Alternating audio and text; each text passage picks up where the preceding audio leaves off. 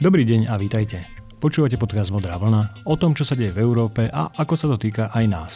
Moje meno je Peter Stach. Minulý týždeň sa konal ďalší Európsky summit, teda stretnutie predsedov vlád a hlav členských štátov Európskej únie.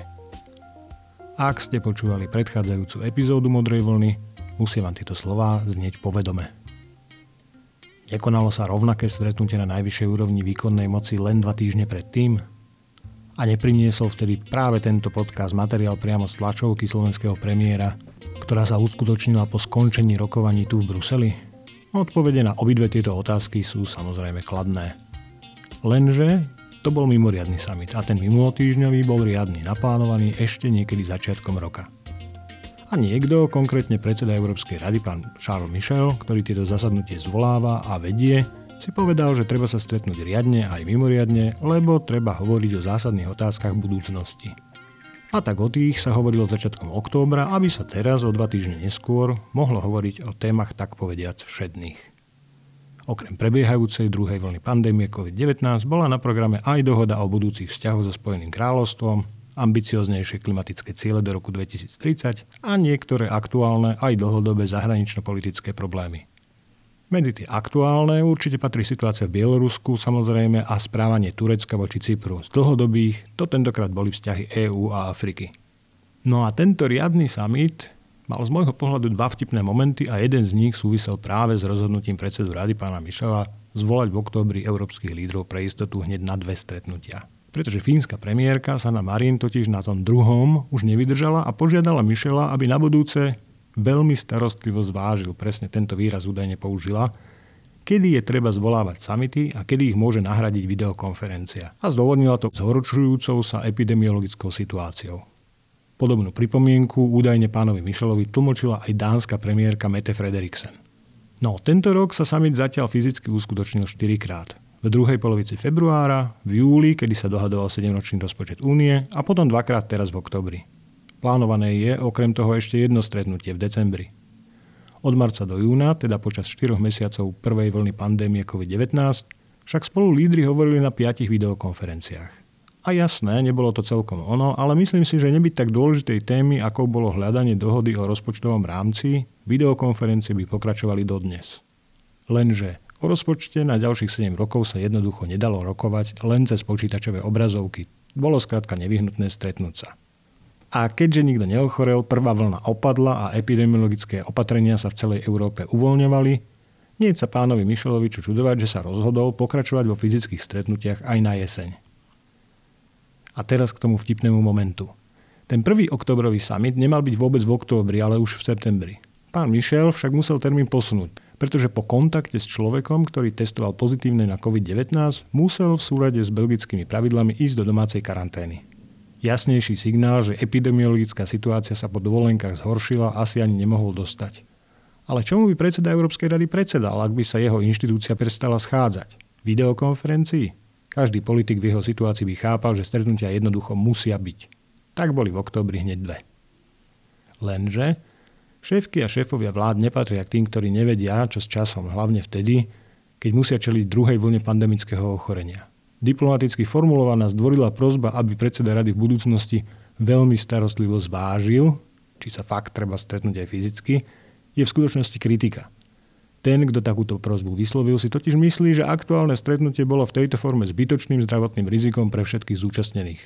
Zbytočným preto, lebo preberané témy svojou dôležitosťou jednoducho toto riziko nevyvažovali. Zvlášť, keď krátko po začiatku samitu z neho narýchlo a nečakane odišla predsednička Európskej komisie, pani Ursula von der Leyen. A dôvod? Musela odísť do domácej karantény, pretože u jedného z jej spolupracovníkov test potvrdil koronavírus. Menej diplomaticky by sa prozba o veľmi starostlivé zváženie dala formulovať aj jadrnejšie. To fakt, kvôli tomuto sme sa sem museli na dva dní trepať, riskujúc pritom zdravie, začal čo doma zúri korona a my musíme riešiť všetky tie krízové štáby a opatrenia? Nech ti nešibe. Zaujímavým detailom celého incidentu je, že pani Marin aj pani Frederiksen sú na premiérskych postoch nováčikmi. Obidve sa stali premiérkami v júni minulého roku. Za fyzické stretávanie, a teda na podporu Michela, sa v krátkej debate naopak postavili nemecká kancelárka Angela Merkel, bulharský premiér Bojko Borisov, Pedro Sánchez zo Španielska, portugalský Antonio Costa a Xavier Betel z Luxemburgu. čiže všetko lídry s násobne dlhšou skúsenosťou vládnutia a teda aj stretávania sa a rokovania na najvyššej európskej úrovni. Druhý vtipný moment, teda najmä zo slovenskej perspektívy, má na svedomí slovenský premiér pán Matovič. Nahrávka tzv. doorstep príhovoru pána Matoviča obletela slovenský internet a stala sa vďačným terčom jeho kritikov. Môj názor je, že samozrejme celá tá situácia, ktorú zachytili pracovníci rady na kameru, bola vtipná. Ale že čas kritikov sa nechala uniesť a uniklo im to podstatné, čo predseda vlády povedal. Niektorí zo zlomyselnosti, ako to trefne pomenoval štátny tajomník ministerstva zahraničia Martin Klus, iní z neznalosti. Pustíme si najprv samotnú nahrávku od momentu, kedy sa pán Matovič zamotá v príliš komplikovanej vete a rád by celý príhovor nahral na novo. Môžem ešte raz? Či nie? Can I, can I go uh, one time? Next time? Yeah? Počkať, môžem, či nie? Can Prime Minister go again? Or is it live? It's not live? Yeah? OK. No dobre, dám to asi kratšie. OK. Live? Oh no. It's live. OK, so, so, čiže zdravím vás z Bruselu, idem na summit, ktorý bude o klíme. Ideme sa rozprávať o novom záväzku alebo o silnejšom záväzku Európskej únie, kde chceme za 10 rokov dosiahnuť zníženie emisí o 55% voči 1990 roku. Je to samozrejme správny záväzok, správna debata, ale budem sa pýtať na to, že akým spôsobom to dosiahneme, kto to zaplatí. Lebo ak chceme byť výrazne viac zelenší, mali by sme mať zodpovedanú otázku, či o to viac nebudú znečisťovať životné prostredie krajiny, ktoré do Európy dovážajú tovar, ktorý je produkovaný výrazne menej ekologicky. Čiže bude to zaujímavá debata, teším sa na ňu, hoci dnes ani zajtra sa nerozhodne, zrejme až v decembri, tak držte palce. Povedzme si teda, čo je to ten doorstep, po slovensky prach dverí. V žargone zasadnutie Európskej rady alebo Rady EÚ to znamená, že pri vchode do budovy, v ktorej sa zasadnutie koná, čaká hlúčik novinárov, ktorí chcú od účastníkov získať krátke vyjadrenia. Lenže v čase pandémie je prístup ľudí z externého prostredia obmedzený. To sa týka nielen novinárov, ale napríklad aj spolupracovníkov premiérov alebo ministrov. Aby médiá mali aspoň nejaký materiál na spravodajstvo, pri dverách stojí namiesto nich audiovizuálny servis rady. Premiéry sa tak môžu pristaviť a povedať pár vied v rodnom jazyku pre divákov u nich doma. A nahrávku si potom môžu stiahnuť všetky médiá z web stránky. Ako však vysvetlil pán Klus pre denník N, niekedy nie je jasné, odkedy, odkedy je kamera zapnutá a či ide o živé vysielanie, alebo sa robí len videozáznam. Nahrávka, ktorú ste počuli, potvrdzuje presne takúto situáciu. Je na nej zretelne počuť, ako sa pani veľvyslankyňa Malová, ktorá premiéra na rokovanie sprevádzala, pýta pracovníkov pri kamere, či ide o live vysielanie. A dokonca odpoveď, ktorú dostáva ona, je, že nie, že premiér môže ísť ešte raz. Zároveň s ňou sa však rovnakú otázku snaží položiť aj premiér. A on dostáva správnu odpoveď. Áno, je to priamy prenos. A nasleduje ono už medzi tým slávne oh no. Je pre mňa nepochopiteľné, že denník N vo svojom článku o tomto zakopnutí na jednej strane poskytne vyčerpávajúce vyjadrenie pána štátneho tajomníka Klusa, ale dá k nemu nepôvodné video, ktoré je voľne dostupné na stránke rady, ale zostrihané video smeráckého poslanca a bývalého veľvyslanca pána Kmeca aj s jeho komentárom, ktorý potvrdzuje, že tento poslanec vôbec netuší, ako prebiehajú doorstepy v čase epidémie a pletie tam niečo o akreditovaných európskych novinároch. Pričom tam v tomto čase žiadni nemohli byť a ani neboli. A pre mňa osobne bolo sklamaním, že o prítomnosti neprítomných novinárov hovoril vo svojom vyjadrení pre denník N aj europoslanec pán Šimečka. Od seriózneho denníka by som očakával, že redaktor, ktorý vidí v článku dve navzájom si protirečiace vyjadrenia, sa aspoň pokúsi zistiť, ktoré je pravdivé. V tomto prípade sa však uspokojil s tým, že v článku citoval obe a nechal na čitateľa, aby si vybral, komu verí viac. Tak boli tam tí novinári alebo neboli? Jedni hovoria, že áno, druhý, že nie. Pravda asi bude niekde uprostred. Akurát, že nie je. Čiže to bola nahrávka a kontext. A teraz budem chvíľu hovoriť o obsahu. Začne to vtipnou scénkou Sme live, nie sme. Sme, oh no. Úroveň premiérovej angličtiny, čo vám poviem, to bolo pre mňa sklamanie. Dúfal som, že je to lepšie, no. Na druhej strane jeho odvaha používať jazyk, s ktorým sa len zoznamuje, na živú, impromptu komunikáciu je mi veľmi sympatická. Poznám veľa ľudí, ktorí vedia po anglicky o mnoho lepšie ako on, ale boja sa urobiť chybu a tak radšej neprehovoria.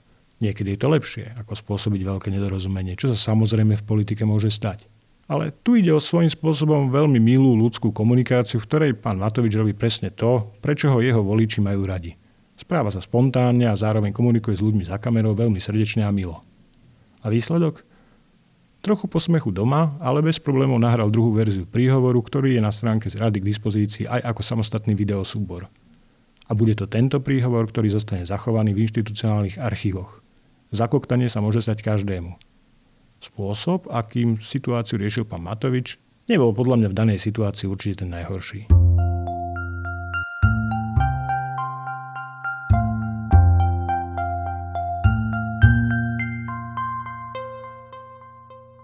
Dajme teraz bokom toto vtipné intermezo a vypočujme si pozorne samotný prie- vecný obsah prebiehového vyhlásenia. Čo hovorí? Poprvé, že za najdôležitejší bod rokovania považuje diskusiu o klimatických cieľoch. Po druhé, že v tejto diskusii je na strane tých, ktorí chcú do roku 2030 znížiť emisie skleníkových plynov v EÚ nie o doterajších 40% ale o 55% navrhnutých Európskou komisiou. Po tretie, že podporuje zavedenie mechanizmu kompenzácie uhlíka na hraniciach, čiže tzv. uhlíkovú daň z dovážaných tovarov. A po štvrté, že mu jeho spolupracovníci ešte nestihli povedať, že dopady zvýšenia zo 40 na 55% už Európska komisia vyčíslila a možno by bolo lepšie, ak by si túto dopadovú štúdiu prečítal skôr, než sa začne na Európskej rade dožadovať informácií, ktoré sú ostatným už dávno známe. Pekne to napísal Euraktiv do Perexu svojej posamitovej správy. Citujem. Igor Matovič po stretnutí Európskej rady hovoril, že očakával jasnejšie správy o hospodárskych vplyvoch klimatických cieľov. Európska komisia už podobnú dopadovú štúdiu má. Konec citátu. Zhrnuté a počiarknuté, ak by som si to mal tak sám pre seba vyhodnotiť, tak 3 zo 4 pozícií prezentované slovenským premiérom sú dobré. Možno mám latku očakávaní po predchádzajúcej vláde nastavenú trochu nižšie, ale 75-percentný súhlas s pozíciou Slovenska na rokovaniach top úrovne EÚ mi príde ako dobrá správa. O to skôr, že tých zvyšných 25% sa napraví ľahko. Možno bude stačiť pribaliť premiérovi na budúce do lietadla tú dopadovú štúdiu. Je škoda, že komická vložka vo videu zatienila tieto inak celkom lucidné vyjadrenia premiéra Matoviča. Asi len tak sa mohlo stať, že europoslanec Martin Hojsík na svojom facebookovom profile vytkol predsedovi vlády váhavé postoje, pričom cieľ znížiť emisie o 55% označil za minimum, ktoré nie je dostatočne ambiciózne. Pri čítaní jeho kritiky som sa však nedokázal ubrániť rozpakom, pretože vo svojom vlastnom programe z roku 2019 má pán Hojsík uvedený presne ten istý cieľ. Zníženie o 55%. Treba tiež povedať, že na tomto samite nebolo a ani nemalo byť prijaté žiadne rozhodnutie ohľadom konkrétneho záväzku znižovania emisí do roku 2030. Bolo to zatiaľ len prvé kolo diskusie a na lámanie chleba príde až v decembri. Dá sa pritom očakávať, že na decembrovom samite to bude ťažšia debata. Napríklad aj preto, že pri nej bude aj polský premiér Moraviecky, ktorý minulý týždeň v Bruseli chýbal, tiež z dôvodu samoizolácie po kontakte s pozitívne testovanou osobou.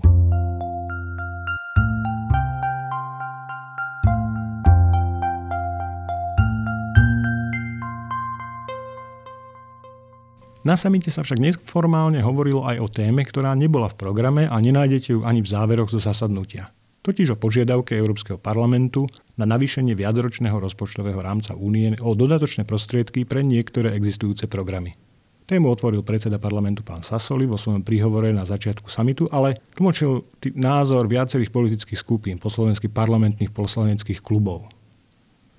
To, že sa bude hovoriť aj o stave vyjednávania medzi radou a parlamentom o 7-ročnom rozpočte a mimoriadnom balíku peňazí na obnovu európskych ekonomik, nebolo žiadnym prekvapením.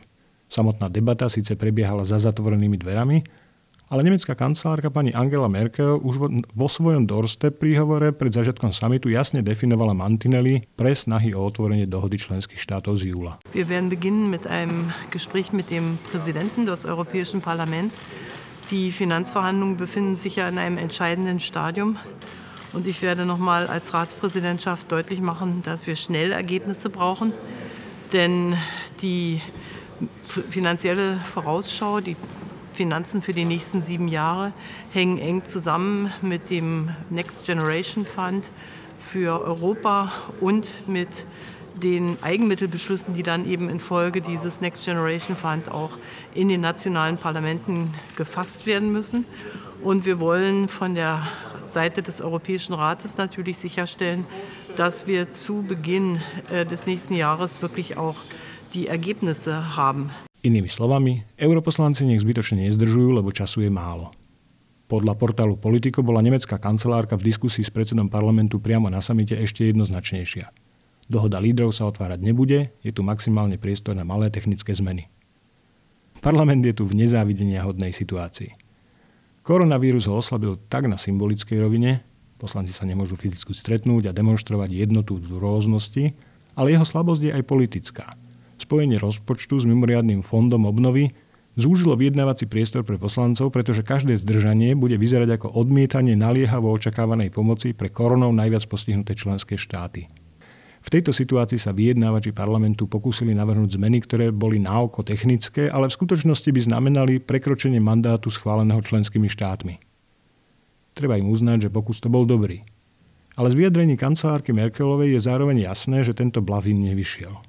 Parlament má tentokrát naozaj zlé karty a protihráči to vedia, takže blafovať nemá veľký zmysel. Na druhej strane, ako som už povedal niektoré z minulých epizód, schvalovanie rozpočtu je asi najsilnejšou právomocou Európskeho parlamentu ako inštitúcie. A skúsenejší poslanci správne chápu, že keď členským štátom odkývajú ich dohodu bez toho, aby si za svoj súhlas vymohli významnejšie ústupky, bude to znamenať ďalšiu eróziu autority parlamentu a po pár rokoch sa možno niekto spýta, a na čo nám sú vlastne treba eurovoľby? Nestačilo by, ak by sa v Európskom parlamente 4 krát do roka stretávali povedzme delegovaní poslanci z národných parlamentov členských štátov? Boj o rozpočet považujem ja osobne z pohľadu parlamentu za stratený. Ale ak poslanci v dohľadnej dobe nenajdu spôsob, ako sa vrátiť ku štandardnému fungovaniu pred koronou, prehrajú zápas o samotný koncept európskeho parlamentarizmu.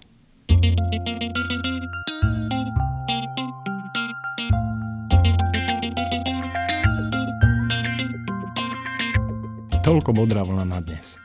Teším sa, že ste si našli čas na počúvanie a dúfam, že vás to bavilo. Ak počúvate alebo chcete počúvať modrú vlnu pravidelne, pozývam vás aj na moju stránku www.modravlna.eu. Nájdete tam nielen všetky dozerajšie epizódy, ale aj prepisy väčšiny z nich, napríklad aj tejto. A pridal som tam nedávno aj odkazy na moje publikované články k európskej a slovenskej politike. Navyše, na stránke sa môžete prihlásiť aj k odberu newsletteru, čo vám v tejto chvíli zabezpečí avizo v e-maili vždy po vydaní novej epizódy podcastu. Ak sa vám dnešná epizóda páčila, alebo aj ak máte nejaké postrehy alebo pripomienky, budem rád, ak mi napíšete na adresu newsletter zavináč modravlna.eu. Samozrejme budem sa tešiť, ak modrú vlnu odporúčite aj vašim priateľom a známym. Modrú vlnu nájdete aj na denníku SME na adrese podcasty.sme.sk. Do počutia.